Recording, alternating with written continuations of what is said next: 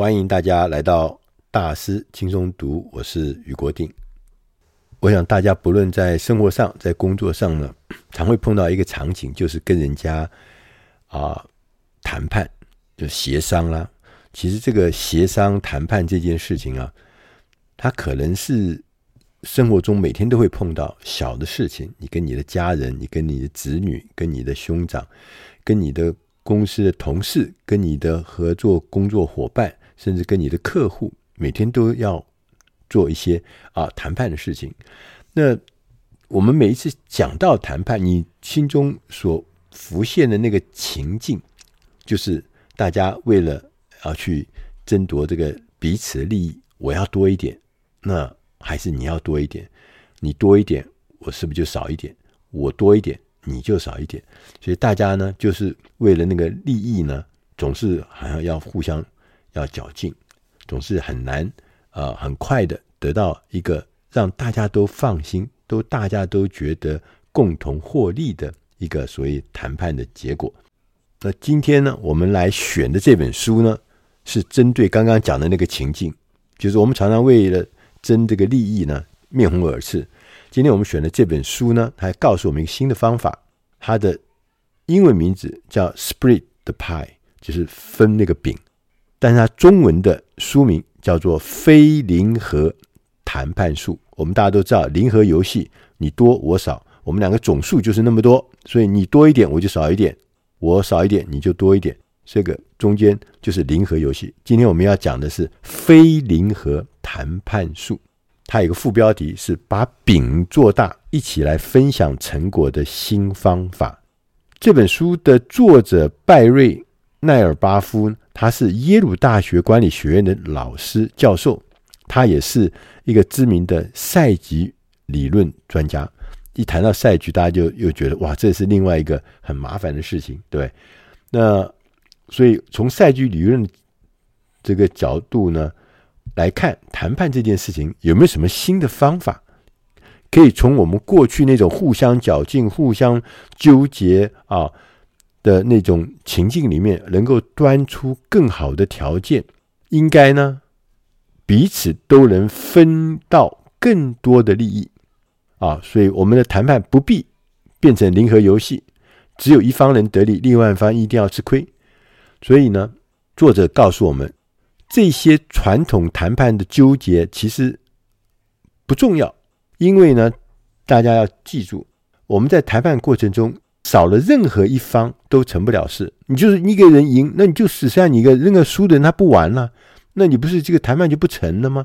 所以最重要是要双方都愿意在这里啊得到最后的结论，所以双方都很重要，缺一不可。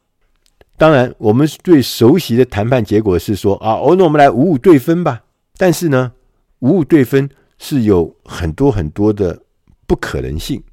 所以作者在书里面呢，他特别举了一个例子，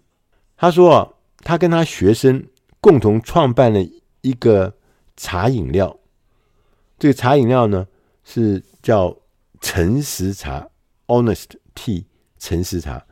他讲一下诚实茶跟可口可乐的故事这个例子。他的学生呢叫塞士高德曼，在一九九八年成立了一家新创公司，推出了这个诚实茶，强调呢是有机的制茶方法，在这里面不会添加糖浆，也不添加其他的一些什么香料啦，或者一些不必要的添加物，它没有，它顶多呢可能加一点点蜂蜜、蜂糖或是有机的蔗糖。而且它呢是透过公平贸易组织收购，以良心企业的形象会到市场上面得到市场上的肯定。成立十年之后，到二零零八年哈。这个诚实茶的年销售额已经成长到两千万美金左右一年，它已经是全美国、呃、最大的那个、呃、有机食品超市 Whole Food， 就最近被 Amazon 买, 买走的那家 Whole Food Whole Food 的, 的销售第一名的茶叶，因为 Whole Food 是卖有机食品的哈，它在这里面诚实茶是卖的最好的。但是呢，他们在主流的市场规模很小，就是一般的那个所谓茶饮市场，而且呢还发生了一些状况，就经营上一定会有状况，比如说他们呃有时候会碰到什么瓶子变形啦，或者他们的配送的这个呃通路上面的一些配送员啊，或配送的卡车出车祸啦，产品有时候会出问题，还要回收，全数回收，所以他们会碰到很多很多的事情。他们的仓储费还去向银行贷款了五百万美金，而且这个事呢要有人做担保，那他们就个人身家性命都担下去。所以他说这个每一件事情呢，万一有出了什么不小心或者差错的话，其实是很严重的影响这个整个公司，甚至影响到个人的这个呃身家性命。那这个里面呢，就是说它风险很高。当时呢有一个情境，就是可口可乐，大家知道可口可乐，雀巢大家也知道，这是全世界这个两家最大很大的这个所谓做饮料或做食品的这个公司，他们也想要进进军呢茶饮市场，所以他们就开始进行一些接触。当时呢，美国的雀巢公司试图收购陈氏茶，但他们就开始谈判，就谈到最后的价格谈定了，结果这个美国雀巢公司就把这个价格呢回报到他们瑞士的总公司呢，就被总公司回绝。总公司觉得这个价格贵了，但是事实上呢，陈氏茶这一方呢也觉得这个价格如果再砍价的话他不接受的，因为总公司是需要砍价，所以他砍了一个价，砍了一个价，陈氏就说那这样不行，这砍价砍太凶了，所以他不要。结果最后呢就换对象，就可口可乐上阵了。可口可乐呢也联系了陈氏茶，他也表示了他有兴趣来收购，而且呢如果他试算，他说如果达成了这个收购呢，陈氏茶将会成为可口可乐这个集团里面的第一个有机茶。在可口可乐的帮助下，陈氏茶这家公司可以呢，第一个至少可以降低它的生产成本，瓶子的成本，因为大家知道做饮料最贵的不是茶，最贵的是那个瓶子，所以可以降低瓶子的成本。第二个呢，可以提高产品的品质，因为可口可乐总归是世界数一数二的大厂，所以有很多的技术，有很多的方法可以让它的产品的品质可以提高。同时呢，因为它的通路很方便，很普及到全世界，所以它的这个通路可以帮助陈氏茶让这个有机商品啊更加普及化，更加大众化，所以这是一件好事。可口可乐的执行长呢表示，他说我们不希望哈、哦、可口可乐收购了你们以后就改变了你们陈氏茶，我希望呢，陈氏茶可以来改变可口可乐公司，这很有意思吧？因为可口可乐很大嘛，这个相对的陈氏茶很小，那它有这样的概念。好，如果收购成功，也可以证明呢，一家成功的公司不必牺牲理想，不必去牺牲理想性才能完成这个被并购或被并购。这个时候呢，提出这么这个很很棒的这个很很让善意的这种友善的这种构想之后呢，反而是陈氏茶的负责人创办人拜尔跟赛斯他们犹豫了。他们虽然呢、啊、过去没有经营公司的经验，但是他们觉得我们一经营了十年，一切才刚刚就绪，而且在渐入佳境的状况，所以呢这两位创办人他们也想说，我可以再继续经营吗？但是另外一面，他们又想要得到可口可乐这种大企业的帮忙，所以他们不想把公司卖掉。他说那我又想要得到帮忙，又不把公司卖掉，我有什么可以得到这两全其美的这个方法吗？结果双方就继续谈判，就达到了一个初步的协议。可口可乐先购买一小部分的股份，强调、哦、是一小部分的股份，然后协议呢说三年之后可口可乐拥有一个购买权，那个时候我们再来决定我是不是要买大部分的股份。同时他们还协议说，如果三年内，不是三年后，是三年内，只要陈氏茶的股东同意，也可以将公司卖给可口可乐。所以意思就是说他们保持了一个弹性，现在开始的时候是一小部分，但是呢三年之后可以全部卖给他，或者在三年之内任何时间你都只要你们同意你都可以卖给我可口可乐。这也延伸了一个另外一个问题，就是说可口可乐呢买了一小部分股份后加入变成股东之后，那他们这个购买的价格要怎么计算？因为这个呃，现在它的价值跟它变成三年之后它的价值可能会不一样，那那个价格要怎么算？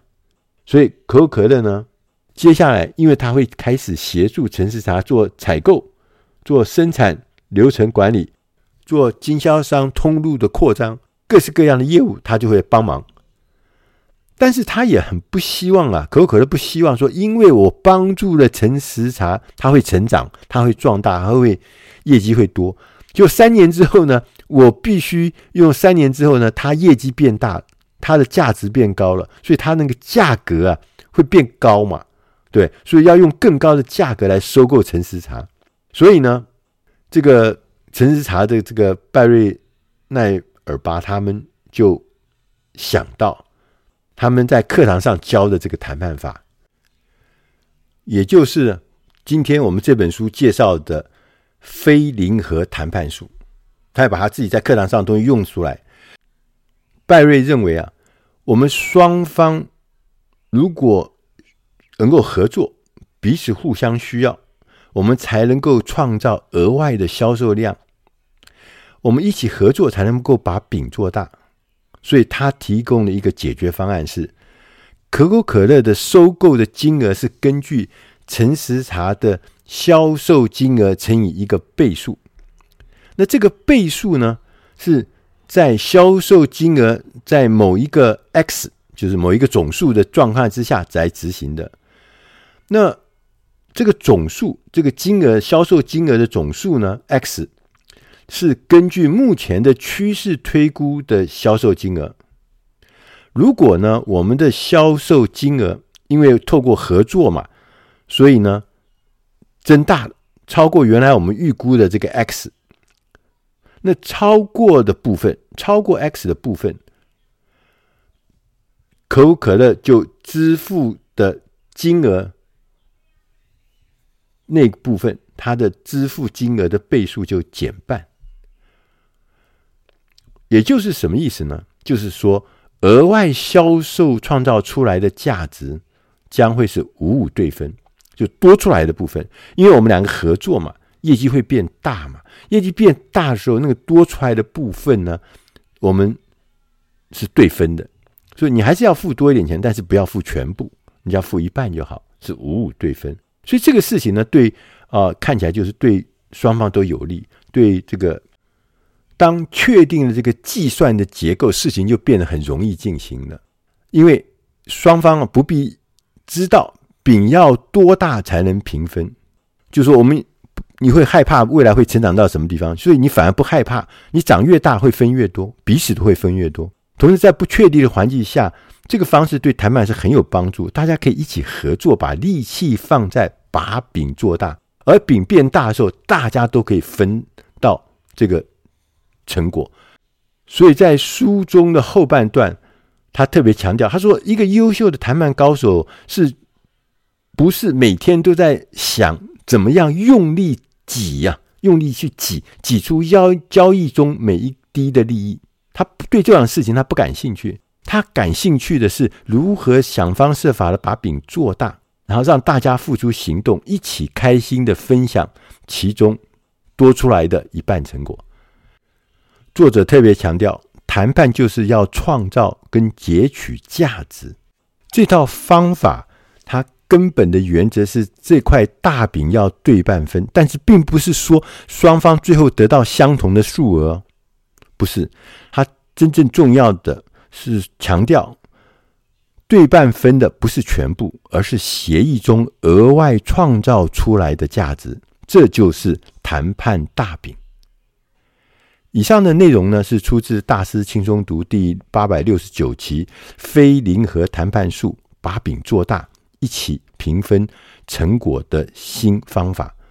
如果你希望更进一步的了解这一期的内容，看到更多的资料的话，欢迎大家到大师轻松读官网来阅读更多详细的文字内容。我是余国定，希望今天的内容能对你的生活和工作都能帮上忙。谢谢大家收听，我们下集再会。